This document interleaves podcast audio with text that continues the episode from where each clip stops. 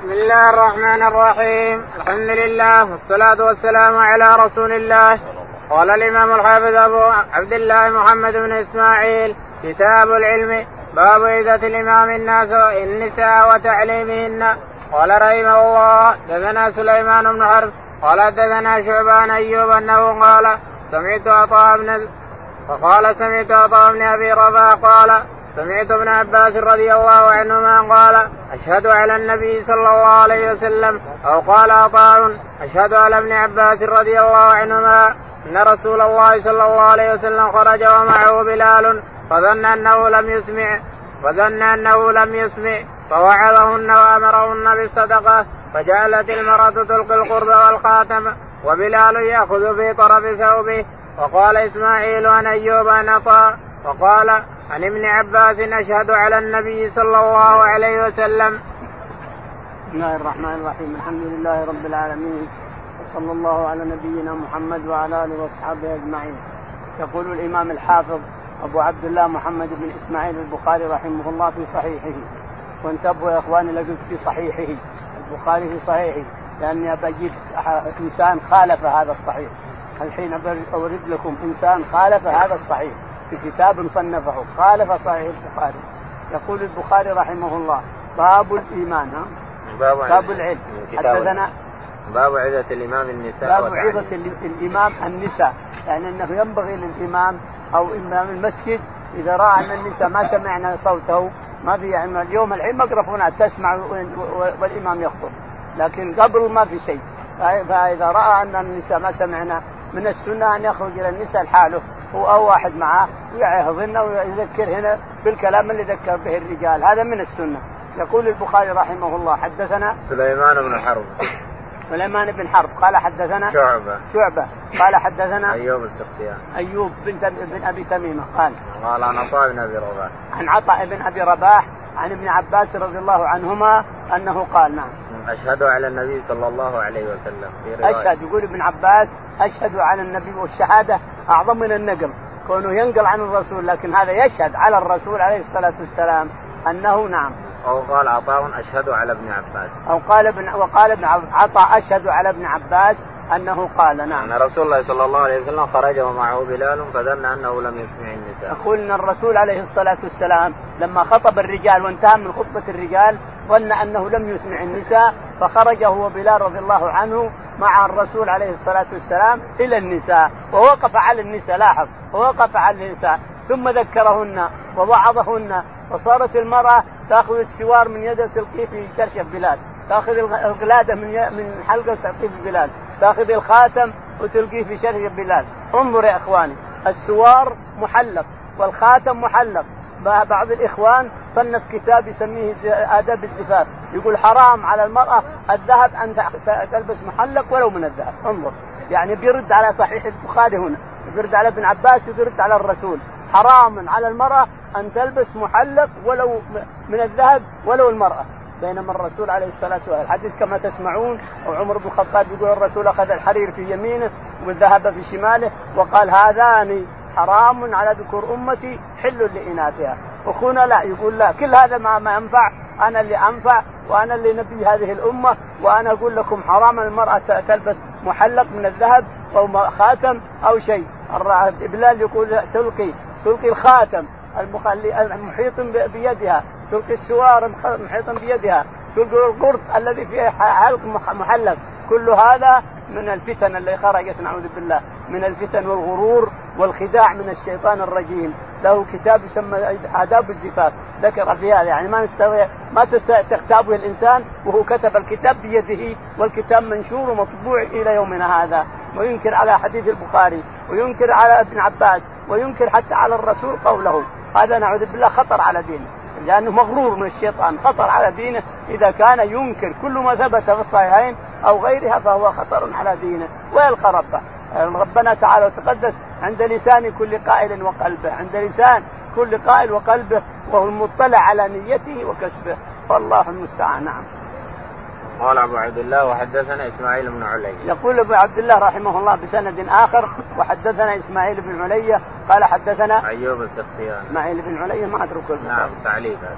التعليق. وقال إسماعيل بن علية قال عن أيوب. عن أيوب السختياني قال حدثنا عطاء بن أبي رباح. عطاء بن أبي رباح عن ابن عباس رضي الله. تعالى عنه. هنا جزم وقال عن ابن عباس أشهد على النبي. قال عن ابن عباس أشهد يعني عطاء بن أبي رباح قال أشهد على ابن عباس أنه قال هذا الكلام. وابن عباس في هذه الرواية أشهد أن الرسول عليه الصلاة والسلام قال هذا الكلام للنساء ووعظهن والقى جميع ما معهن من الذهب. والفضة بشاشه بلال رضي الله عنه.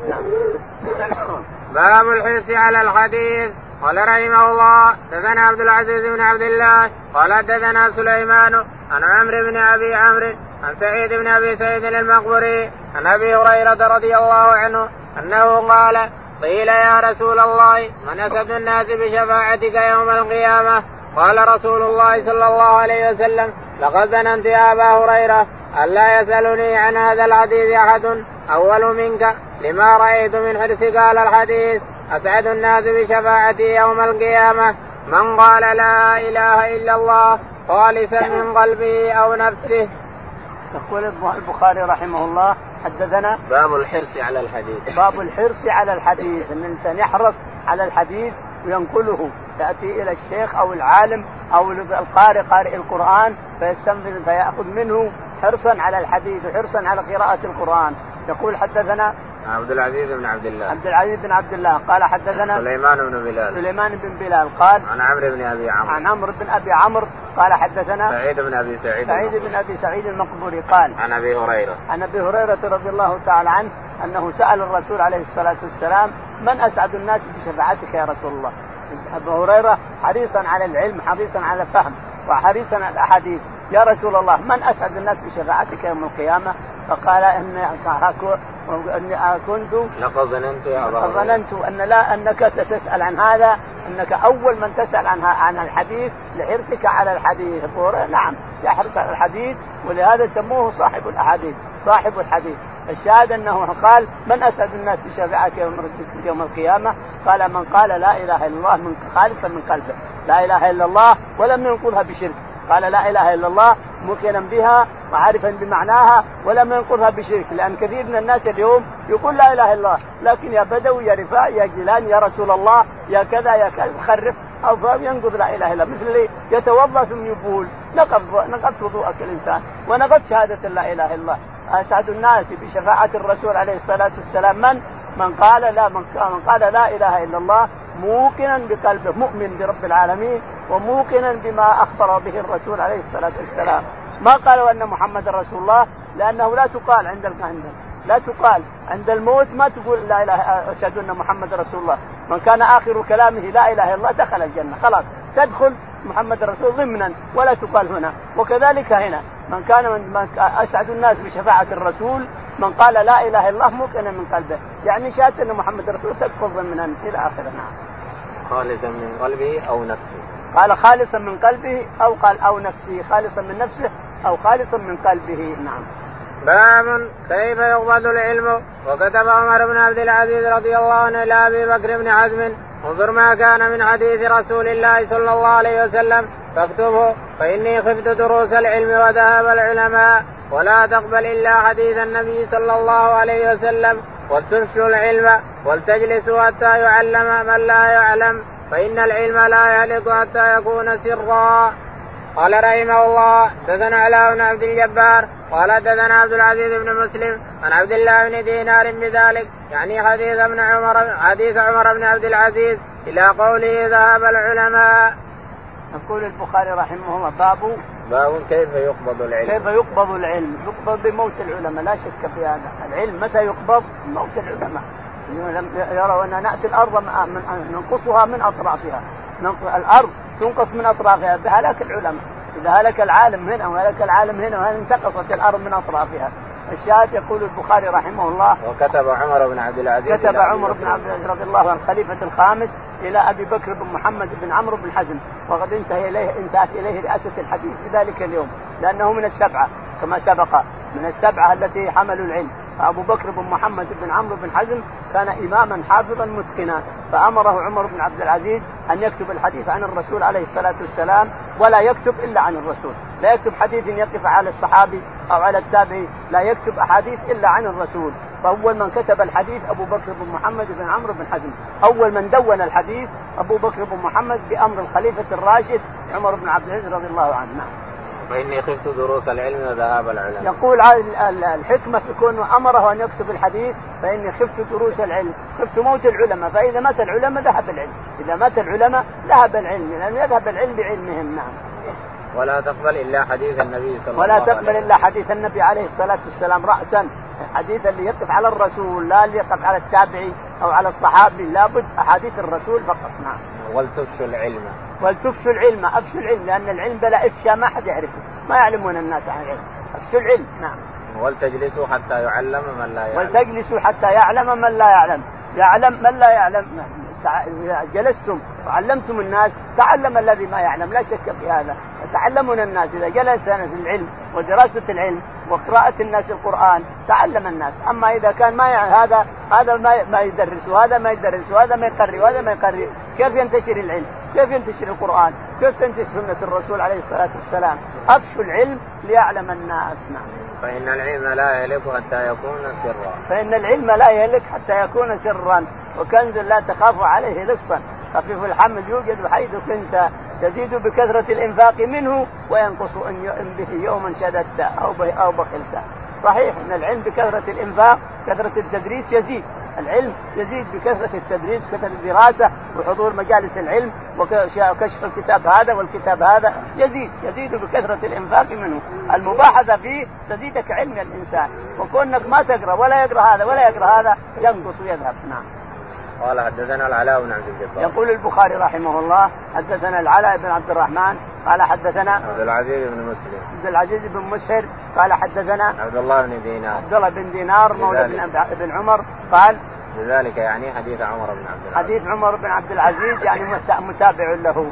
الحديث اللي مر في كلام عمر بن عبد العزيز لأبي بكر بن محمد بن عمرو بن حزم هو الموجود هنا بس أتى بالسند مشاهد له.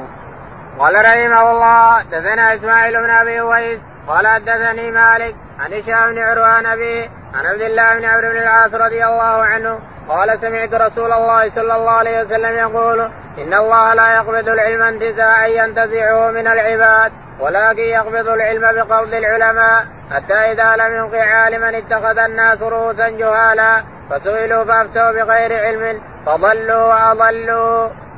يقول البخاري رحمه الله حدثنا إسماعيل بن أبي أويس. إسماعيل بن أبي أويس قال حدثنا مالك بن أنس وتعلمون أنه خاله. مالك الإمام مالك بن أنس قال حدثنا هشام بن عروة. هشام بن عروة عن ابي عن أبي عروة بن الزبير. عن عبد الله بن عمرو بن العاص. عن عبد الله بن عمرو بن العاص قال قال سمعت رسول الله صلى الله عليه وسلم يقول إن الله لا يقبض العلم انتزاعا. يقول عبد الله بن عمرو بن العاص سمعت النبي عليه الصلاة والسلام يقول إن الله لا ينزل العلم انتزاعا ولكن بموت العلماء حتى إذا مات العلماء اتخذ الناس رؤوسا جهالا فسئلوا فأفتوا فضلوا وأضلوا. هو زماننا اليوم يا إخواني. العلم العلماء ذهبوا خلاص. علماء الآخرة وعلماء الدين وعلماء الحل والعقد في دين الله والشرع يموتون. واحد بعد الثاني. من يبقى؟ يبقى رؤوس شهاد. يسألهم الناس يفتون الناس فيضلوا فيضل العالم كلهم. وش كذا وكذا فلان؟ أوه هذا حديث الرسول يقول كذا وهو ما يدري عن الرسول ولا يدري عن الحديث ولا يدري. هجيج في هجيج. فالشاهد أن فتنة اللي قالها حذيفة والحديث هذا وقع في زماننا هذا وقبل زماننا من آخر القرن الرابع عشر. نعم. قال الفرابري حدثنا عباس قال حدثنا قتيبة قال حدثني جرير عن هشام نحوه. يقول البخاري وقال معلق قال نعم ما ذكر البخاري إنما قال قال الفربري قال الفربري قال قال حدثنا عباس. حدثنا عباس بن عبد العظيم العنبري يمكن. قال حدثنا قتيبة. قتيبة بن سعيد. قال قال حدثنا جرير. قال حدثنا جرير. قال عن هشام بن عروة. عن هشام بن عروة. عن أبيه عروة بن الزبير عن نحوه نحو حديث مالك. نحو حديث مالك نعم. يعني متابع له ومن قال أظن تلميذ البخاري. أحد تلامذة البخاري لأنه ما وصل لقتيبة قتيبة شيخ للبخاري. ما وصل لقتيبة إلا بعد اثنين بعد نفرين نعم. باب هل يجعل للنساء يوم على خدة في العلم؟ قال رحمه الله دثنا آدم قال حدثنا شعبة قال حدثني ابن الأصبهاني قال سمعت أبا صالح زكوان يحدث عن أبي سعيد الخدري رضي الله عنه قالت النساء للنبي صلى الله عليه وسلم غلبنا عليك الرجال فاجعل لنا يوما من نفسك فوعدهن يوما لقيهن فيه فوعدهن وأمرهن فكان فيما قال لهن ما منكن امرأة تقدم ثلاثة من ولدها إلا كان لها حجابا من النار. فقالت امرأة واثنتين. فقال واثنتين. يقول البخاري رحمه الله باب هل يجعل للنساء باب هل يجعل للنساء يوما يخصهن؟ هذا غير حديث بلال. هذا الحديث اللي يطلبن النساء غير قصة بلال وكونها تصدقن بشرشفه يوم العيد. هذا آخر. هذا النساء تطلب من الرسول عليه الصلاة والسلام مجلسا يخصهن. تقول الرجال ذهبوا بك كل كل علمك وكل حديثك للرجال. حينما خصنا بيوم. فوعدهن يوما وأتاهن ووعظهن. وقال في حديث كما سيأتي. يقول البخاري رحمه الله حدثنا آدم بن أبي آدم بن أبي إياس قال حدثنا شعبة. شعبة قال حدثنا عبد الرحمن الأصبهاني. عبد الرحمن بن الأصبهاني وأولاد الأصبهاني أربعة عبد الرحمن هذا واحد منهم وعبد الله إلى آخره كلهم من العلماء. قال حدثنا الأصبهاني عبد الرحمن قال حدثنا أبو صالح. أبو صالح السمان قال عن أبي سعيد الخدري. عن أبي سعيد الخدري رضي الله تعالى عنه قال قالت النساء للنبي غلبنا عليك الرجال. يقول أبو سعيد إن النساء علي إن النساء طلبنا من الرسول عليه الصلاة والسلام أن يخصهن بيوم فخص فوعدهن يوما وخرج عليهن وحدهن في المسجد لحالهن ما معه رجال؟ فتكلم ووعظ وأرشد فقال ما منكن؟ واحدة تربي ثلاث من البنات إلا أدخلتها الجنة. قالت يا رسول الله واثنتين قال واثنتين انظر النساء حرصهن على أن الرسول يستثني. قالت ثلاث لما قدمت ثلاث دخلت الجنة صارت سبب لدخول الجنة. قالت واحدة واثنتين يا رسول الله. قال واثنتين هذا من فضل الله وكرمه ومنه. قال رحمه الله دثنا محمد بن بشار قال دثنا غندر قال دثنا شعبة عن عبد الرحمن بن الأصفهاني عن ذكوان عن سعيد الخدري رضي الله عنه عن النبي صلى الله عليه وسلم بهذا وعن عبد الرحمن بن الاصفهاني قال سمعت أبا حازم عن أبي هريرة رضي الله عنه قال ثلاثة لم يبلغوا الحنث يقول البخاري رحمه الله حدثنا محمد بن بشار. محمد بن بشار بن دار قال حدثنا محمد بن جعفر. محمد بن جعفر غندر اللي يسمونه غندر ربيب شعبة. سبق أن قلنا إنه ربيب شعبة يعني أمه تزوجها شعبة فهو ربيب لشعبة. محمد بن جعفر غندر.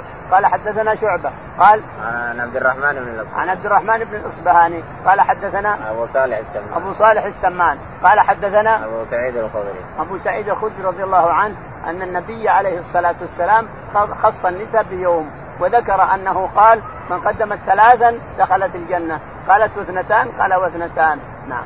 قال وعن عبد الرحمن بن الأصبهاني. ثم قال وعن عبد الرحمن بن الاصبهاني أنه قال عن أبا حازم أبا حازم سلمان. ها؟ أبا حازم الكبير.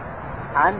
أبي حازم الكبير عن أبي حازم الكبير سلمان الاشجعي مولى عزة عزة الاشجعيه سلمان. قال حدثنا أبو هريرة. أبو هريرة رضي الله تعالى عنه بمعنى حديث في معنى الحديث الأول قال هنا زاد ثلاثة لم يبلغ الحنث بمعنى حديث أبي سعيد الخدري مرنا حديث أبي سعودري ثلاث يدخل الجنة. قالت واثنتان قال واثنتان. هنا يقول أبو هريرة رضي الله عنه وثلاثة لم يبلغوا الحلم. يعني ثلاثة يدخلون الجنة الإنسان لم يبلغوا الحلم. فهل هذا زيادة من أبي هريرة أنه قاله الرسول للذكور والإناث؟ يعني حتى لو أولاد ذكور ربت ربيتهم امهم ويدخلون الجنة إذا ماتت أو ماتوا. يجوز هذا نعم.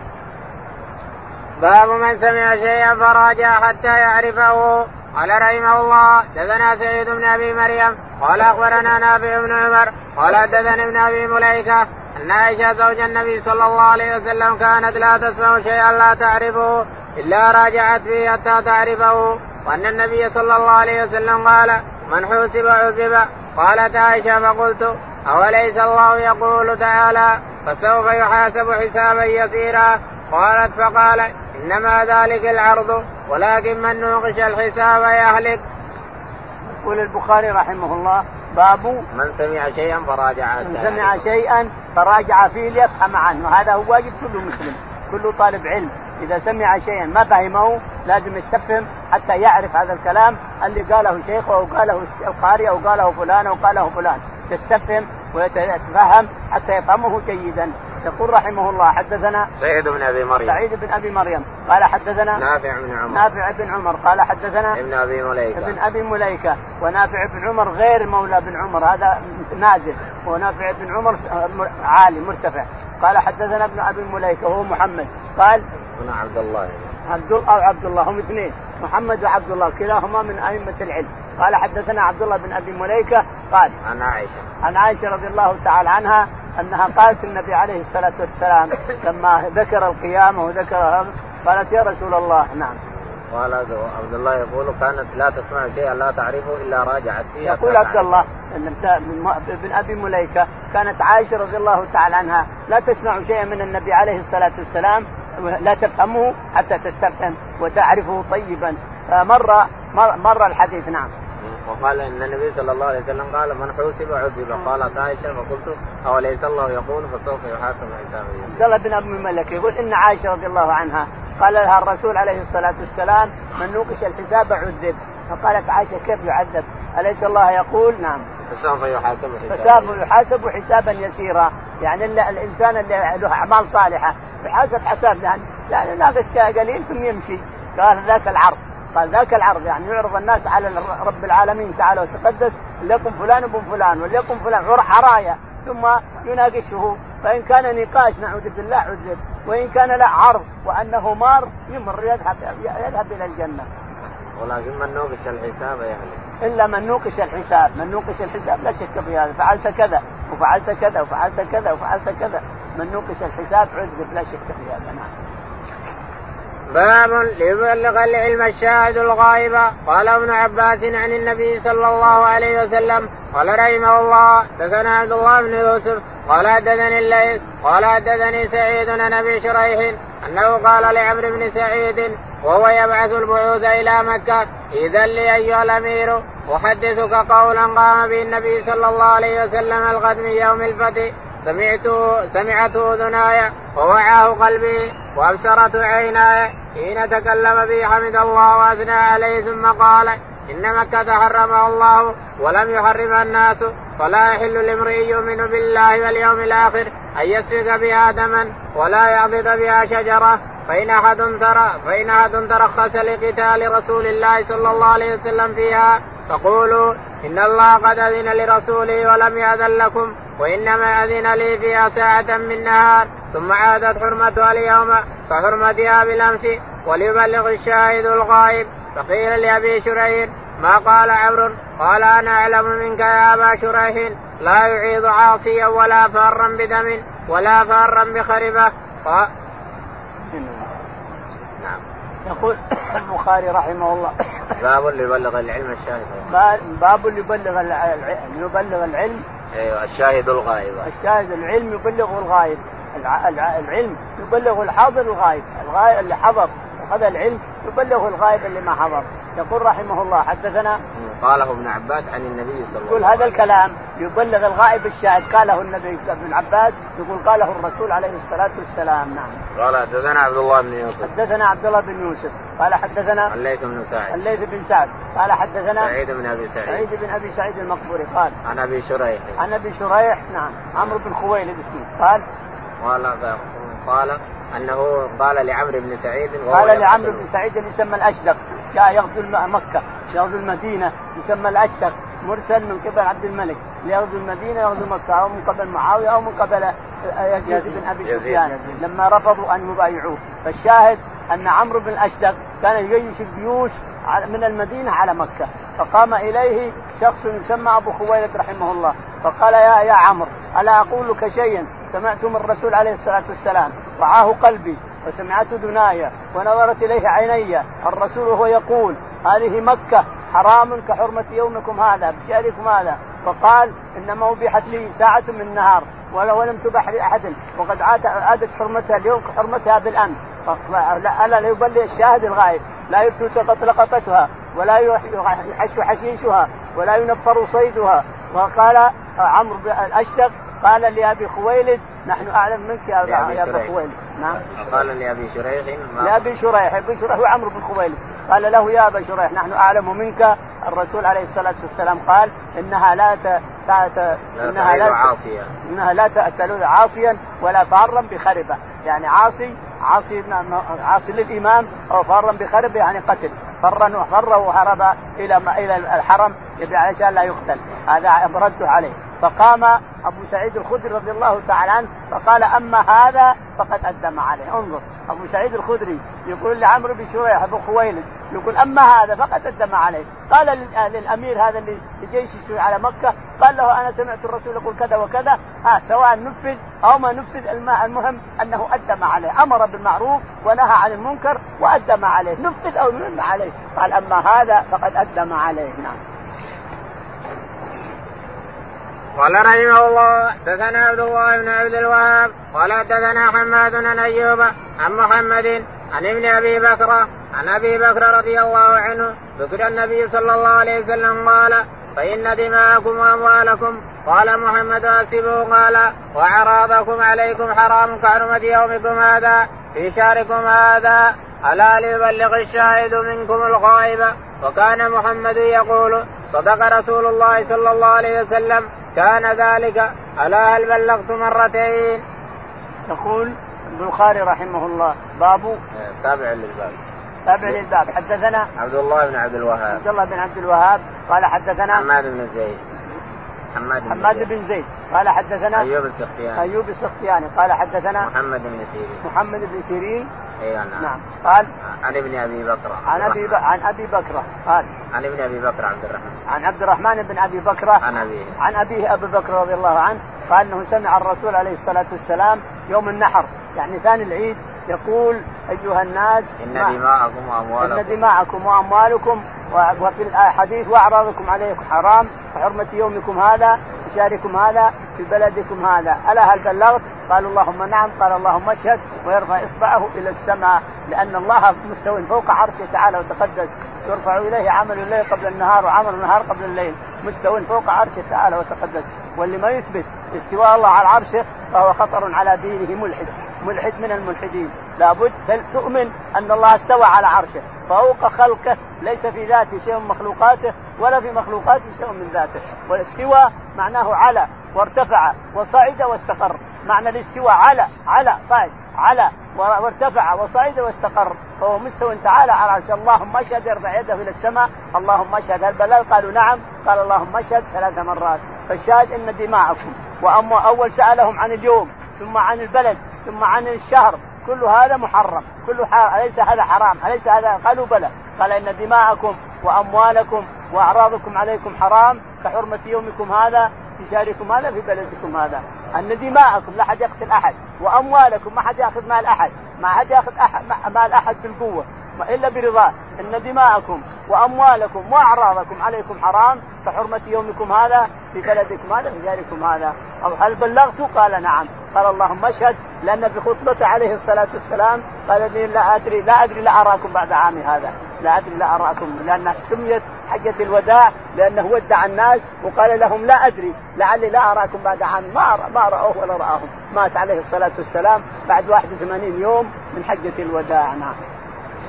وقال محمد يقول صدق رسول الله صلى الله عليه وسلم. وقال محمد يقول صدق رسول الله عليه الصلاة والسلام. نعم. يعني أبو بكر يقول صدق رسول الله عليه الصلاة والسلام. نعم. باب اسم من كذب على النبي صلى الله عليه وسلم. قال رحمه الله دثنا علي بن الجعد قال أخبرنا شعبة. قال أخبرني منصور. قال سمعت ربعي بن حراش يقول سمعت علي رضي الله عنه يقول قال النبي صلى الله عليه وسلم لا تكذبوا علي فإنه من كذب علي فليلج النار. يقول رحمه الله البخاري باب اسم من كذب على الرسول عليه الصلاة والسلام. في بعض الأحاديث متعمدا وهذا الحديث مهمل يعني مجمل يعني عام سواء كذب عامد أو أو ساهي. حتى لو ساهي إلا إن تاب حتى لو ساهي تكذب على الرسول لكن عاد السوء له حكم آخر كما سيأتي.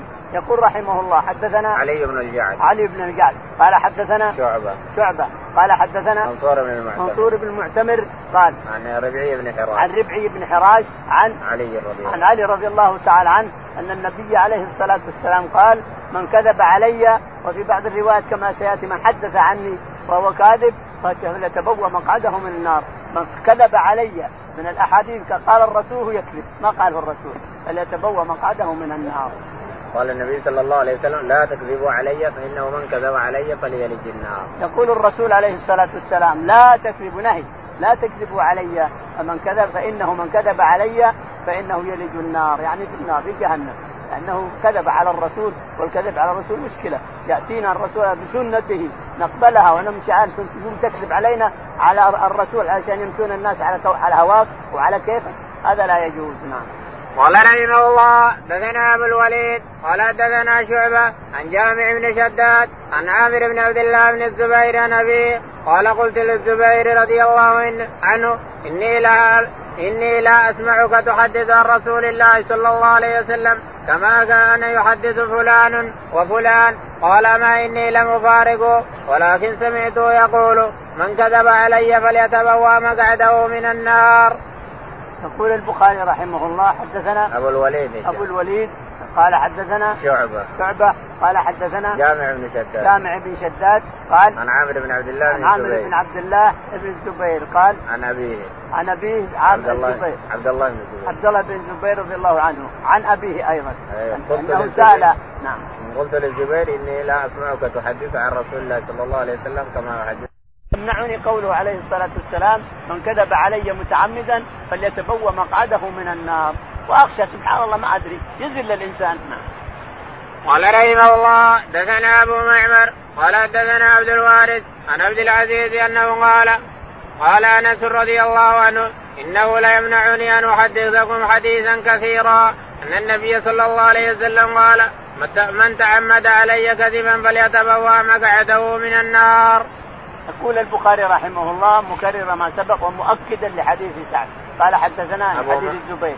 قال حدثنا أبو معمر. أبو معمر قال حدثنا عبد الوارث. عبد الوارث قال حدثنا عبد العزيز بن صهيب. عبد العزيز بن صهيب عن أنس بن مالك رضي الله تعالى عنه أن النبي عليه الصلاة والسلام قال نعم. أنس يقول إنه لا يمنعني أن أحدثكم حديثا كثيرا أن النبي صلى الله عليه وسلم قال من تعمد علي كذبا فليتبوأ مقعده يقول أنس لما سألوه أن يحدثهم قال إني لا يمنعني أن أحدثكم حديثا كثيرا إلا, سم... إلا إني سمعت الرسول عليه الصلاة والسلام يقول من كذب من تعمد الكذب علي فليتبوأ مقعده من النار. لئلا يختلف لئلا يختلف مقعده من النار والتهويش وكون له جهنم. علشان ما يحدث أحد عن الرسول ويخلط أحاديث الرسول الصحيحة بكلام كذب كذبه على الرسول عليه الصلاة والسلام. نعم.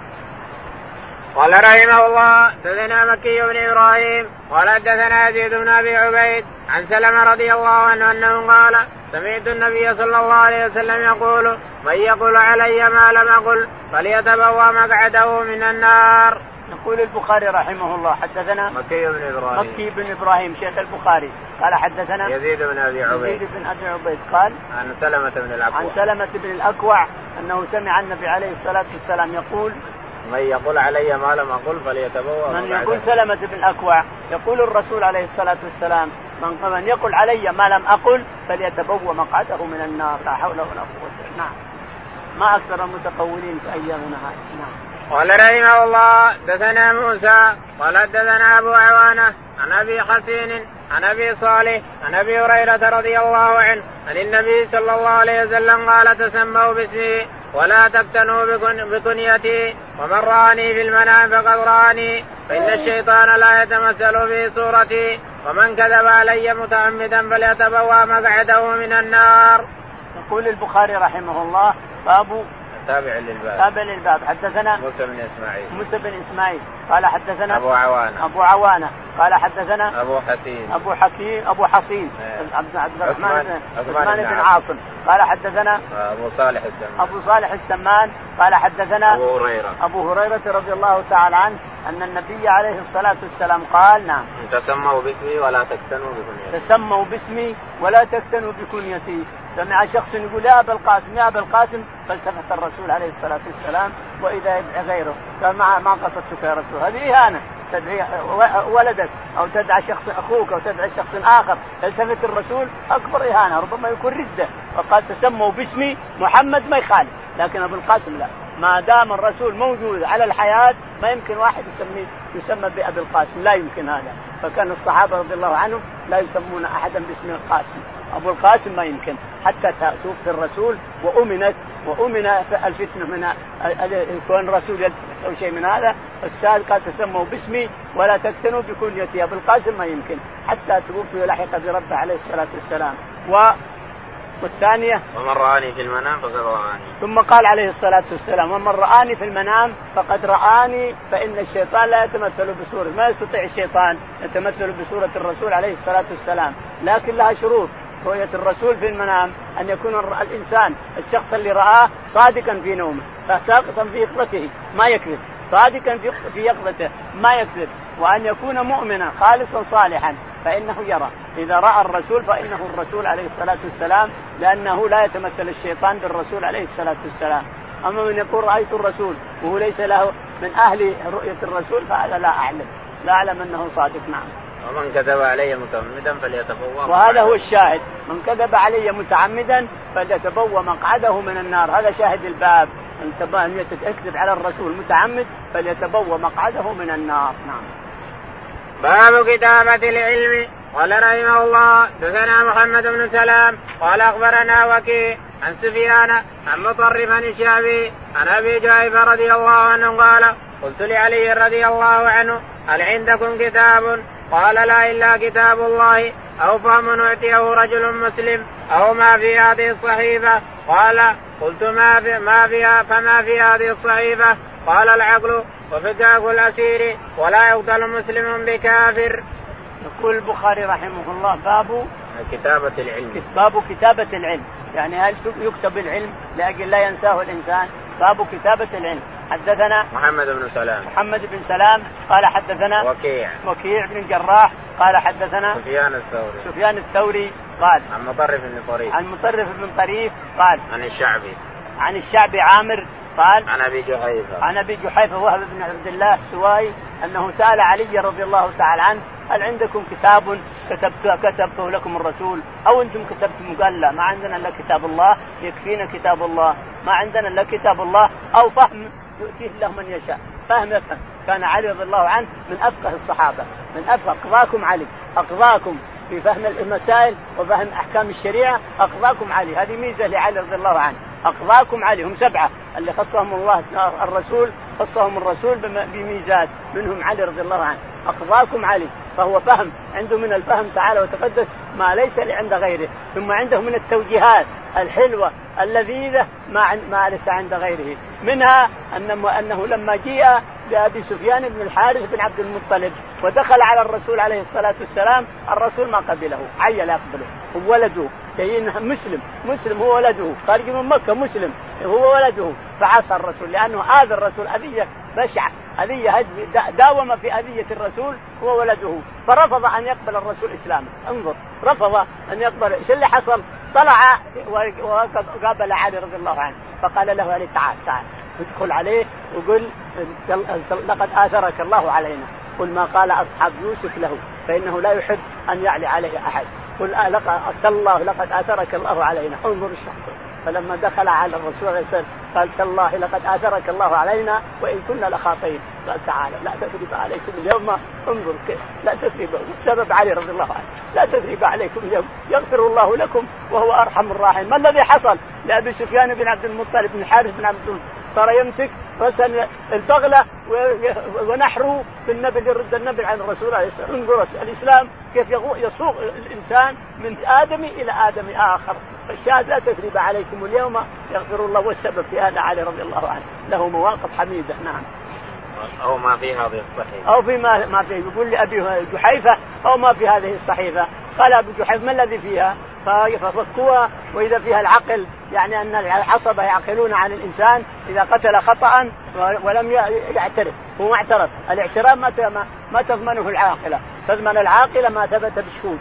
ثبت بشهود على هذا الشخص وأنه قتل شخصا خطأ فإن العاقلة تضمن الدية ويوزع يوزع يفض عليهم على قدر غناهم وفقرهم. كل على حسب حاله تجمع الدية من عصبته أعمامه وأولاد أعمامه وإخوانه وأولاد إخوانه هؤلاء العصبة الذي يتعصبون بك الإنسان. العقل وفكاك الأسير الأسير إذا أسر عند الكفار واستطعنا أن نسلم مال ونفك الأسير المسلم نفكه. وفكاك الأسير و فكاك الأسير. ولا يقتل مسلم بكافر. ولا يقتل. وفيها ولا يقتل مسلم بكافر. كافر قتل مسلم قتل كافر ما يقتل به. نعم. قال رحمه الله دثنا أبو نعيم الفضل بن دكين قال دثنا شيبان ان يحيى عن أبي سلمة عن أبي هريرة رضي الله عنه أن خزاعة قتلوا رجلا من بني ليث عام فتح مكه بقتيل منهم قتلوه فاخبر بذلك النبي صلى الله عليه وسلم فركب راحلته فخطب فقال إن الله حبس عن مكة القتل أو الفيل. شك ابو عبد الله وسلط عليهم رسول الله صلى الله عليه وسلم والمؤمنين. ألا وإنها لم تحل لأحد قبلي ولم تحل لأحد بعدي. ألا وإنها حلت لي ساعة من نهار. ألا وإنها ساعتي هذه حرام. لا يقتلى شوكها ولا يعضد شجرها ولا تلتقط ساقطتها إلا لمنشد. فمن قتل فهو بخير النذرين. إما أن يعقل وإما أن يقاد أهل القتيل. فجاء رجل من أهل اليمن فقال اكتب لي يا رسول الله فقال اكتبوا لابي فلان فقال رجل من قريش إلا الاذكر يا رسول الله فإنا نجعله في بيوتنا وقبورنا. فقال النبي صلى الله عليه وسلم إلا الاذكر إلا الاذكر قال أبو عبد الله يقال يقاد بالقاف. فقيل لأبي عبد الله شيء كتب له قال كتب له هذه الخطبه. يقول البخاري رحمه الله باب باب كتابة العلم. كتابة العلم. حدثنا أبو نعيم الفضل. أبو نعيم الفضل. قال حدثنا شيبان بن عبد الرحمن. شيبان بن عبد الرحمن. قال حدثنا يحيى. يحيى. قال حدثنا أبو سلمة. يعني الأنصاري. أبو سلمة. قال حدثنا أبو هريرة. أبو هريرة رضي الله تعالى عنه أن النبي عليه الصلاة والسلام عام الفتح كانت هذيل قتلت رجلا من خزاعة فقتلوه فلما أخبر الرسول عليه الصلاة والسلام ركب ناقته وخطب الناس. قال أيها الناس إن القتل حرام عليكم.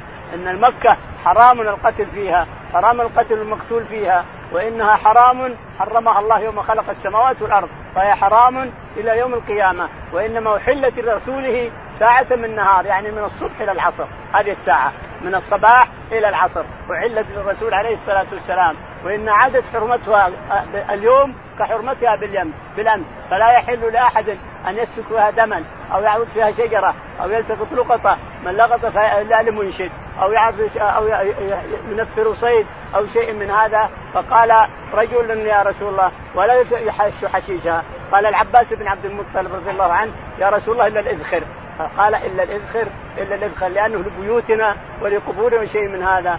هذا ينتج منه فوائد منها أن الرسول عليه الصلاة والسلام حرم القتل والمقتول. لكن لو أن شخصا لجأ قتل قتيلا ولجأ إلى مكة ما الذي يعمل به؟ هل نقتله؟ قتل قتيلا برا ثم لجأ إلى مكة. من وجب الحد عليه فلجأ للحرم الشريف نعم الملتجأ.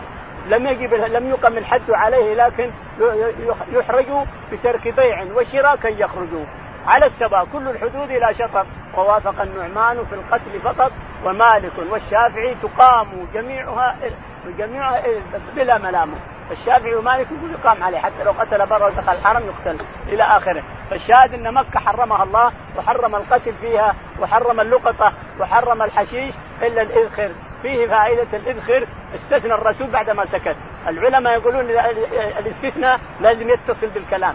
فإذا قلت يا فلان نسائي هاي طوالك إلا فلانة نفعك. لكن تقول نسائي طوالك ثم تسكت تقول لا فلان ما ينفعك. الرسول سكت عليه الصلاة والسلام وقال له عمه العباس إلا الاذخر بعد سكوت طويل قال إلا الاذخر معنى هذا الرد على من زعم أن الاستثناء لازم يتصل بالكلام. فالرسول سكت ثم استثنى نفع ذلك. فمن قال إن الاستثناء ينفع حتى بعد السكوت هو الصحيح. نعم. فمن قتل فهو بخير النظرين ومن قتل فهو بخير النظرين إن شاء أن يأخذ دية وإن شاء أن يعفو. نعم.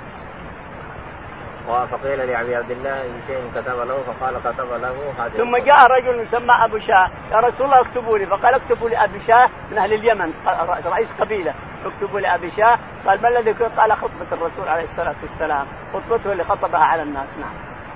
قال رحمه الله دثنا علي بن عبد الله قال دثنا سفيان قال دثنا عمرو قال أخبرني وهب بن منبه عن أخيه أنه قال سمعت أبا هريرة رضي الله عنه يقول ما من أصحاب النبي صلى الله عليه وسلم أحد أكثر حديثا عني مني إلا ما كان من عبد الله بن عمرو فإنه كان يكتب ولا أكتب تابعه معمر عن همام عن أبي هريرة. يقول البخاري رحمه الله باب كتابة العلم حدثنا علي بن عبد الله. علي بن عبد الله بن المديني. قال حدثنا سفيان بن عيينة. سفيان بن عيينة. قال حدثنا عمرو بن دينار. عمرو بن دينار. قال عن وهب بن منبه. عن وهب بن منبه عن. أخيه. همام بن منبه. قال عن أبي هريرة رضي الله تعالى عنه النبي أن النبي عليه الصلاة أبو والسلام هريرة يقول ما من أصحاب النبي صلى الله عليه وسلم أحد أكثر حديثا مني عنه. وهب بن منبه وهمام بن منبه أخوان جو من اليمن وصاحبوا الصحابة رضي الله عنهم فصاروا من التابعين من خيار التابعين. لا وهب ولا اخوه همام. صاروا يروون عن الصحابة وصاروا من خيار التابعين ولا هم جو من اليمن الاثنين. يقول هنا أن أبي هريرة يقول ما ان الناس يقولون نعم. ما من أصحاب النبي صلى الله عليه وسلم أحد أكثر حديثا عنه مني يحكي عن نفسه. يقول ما من أصحاب الرسول عليه الصلاة والسلام أكثر حديثا مني إلا ما كان من عبد الله بن عمرو بن العاص فإنه يكتب ولا أكتب. أبو هريرة أكثر من حتى من عبد الله بن عمرو حتى لو كان يكتب. أبو هريرة بلغ خمسة آلاف ومئتين واثنين وثمانين حديث عبد الله بن عمرو ما كان- ما بلغ هذا المبلغ. حتى ولو يكتب. أبو هريرة أكثر الصحابة تابع أكثر الصحابة نقل الحديث وإن كان بعض الأحاديث يرويها عن صحابي آخر. يسمى مرسل خفي. لكن ولو خمسة آلاف ومئتين واثنين وثمانين عبد الله بن عمرو بلغ قريبا من ألف أو ألف وسبعمائة تقريبا. كان من الصحابة من زاد على الألف. كثير من سبع. من الصحب فوق الألف قد نقلوا من الحديث عن المختار خير مضر. أبو هريرة سعد جابر أنس صديقة وابن عباس كذا ابن عمر. بلغوا حوالي 1700 وبعضهم 1800 وبعضهم 2000 وبعضهم صديقة وكذا هم سبعة. اللي نقلوا أكثر من 1500 1700 1800 نعم. قال تابعه معمر عن همام. يقول تابعه معمر عن؟ عن همام عن أبي هريرة. عن همام عن وهب عن همام عن أبي هريرة رضي الله عنه. نعم. قال رحمه الله دثنا يحيى بن سليمان قال حدثني ابن وهب قال أخبرني يونس بن شهاب عن عبيد الله بن عبد الله عن ابن عباس رضي الله عنهما قال لما اشتد بالنبي صلى الله عليه وسلم وجعه قال أتوني بكتاب أكتب لكم كتابا لا تضلوا بعده. قال عمر رضي الله عنه إن النبي صلى الله عليه وسلم غلبه الوجع وعندنا كتاب الله حسبنا فاختلفوا وكثر اللغط. قال قوموا عني ولا ينبغي عندي التنازع وخرج ابن عباس يقول إن الرذي كل الرذي ما حال بين رسول الله صلى الله عليه وسلم وبين كتابه. يقول البخاري رحمه الله في كتاب كتابة العلم يقول حدثنا يحيى بن سليمان. يحيى بن سليمان قال حدثنا عبد الله بن وهب. عبد الله بن وهب قال حدثنا يونس بن يزيد. يونس بن يزيد الأيلي قال عن ابن شهاب. عن ابن شهاب الزهري عن عبيد الله بن عبد عن الله. عبيد الله بن مسعود ينتمي إلى ابن مسعود عمه عبد الله بن مسعود قال لما اشتد بالنبي صلى الله عليه وسلم وجعه قال أتوني بكتاب اكتب عن. عبد الله. عن عبد الله بن عباس. ابن عباس. عن ابن عباس عن ابن ابن عبيد الله بن عبد الله بن مسعود يروي عن ابن عباس. ابن عباس يقول لما اشتد في الرسول عليه الصلاة والسلام الوجع أمر قال أتوني بكتاب أتوني بورقة وادوات أكتب لكم كتابا لن تضلوا بعده. ائتوني بورقة وقرطاسة واملي عليكم أكتب لكم كتابا لن تضلوا بعده. فحكى قال عمر يكفينا كتاب الله. وقال أبو بكر لا يكتبه وقال فلان ابن فلان. وقال فلان فكثر اللغط. فقال قوموا عني. ما ينبغي النزاع عندي والخلاف عني فقاموا. فقال ابن عباس بعدما خرجوا إن الرزية كل الرزية. من حال بين الرسول عليه الصلاة والسلام وبين أن يكتب لنا الوصية. طلب قرطاس وطلب قلم ليكتب لنا الوصية الذي لن نضل بعدها فمات ولم يكتبها من كثرة النزاع واللغط. فقال ابن عباس فقال ابن مسعود رضي الله عنه لا رزيه ولا رزيه الوصية التي أراد أن يكتبها هي الوصايا العشر التي في آخر النعام. شوف الفهم رحمه الله. لا رزيه ولا شيء. لو أراد الرسول أن يكتب كتب لنا الوصايا العشر. وقل تعالوا اتلوا ما حرم عليكم إلى آخره. عشر وصايا الله انزلها في آخر سورة الانعام لو أراد أن يوصي ما اوصى بغير الوصية. هذا كلام ابن مسعود رضي الله عنه ردا على كلام ابن ابن عباس أن فيه رزية وقال لا رزية ولا شيء. عندنا وصايا كتاب الله في آخر سورة الأنعام الله أعلم. اللهم اهدنا فيمن هديت وعافنا فيمن عافيت وتولنا فيمن توليت.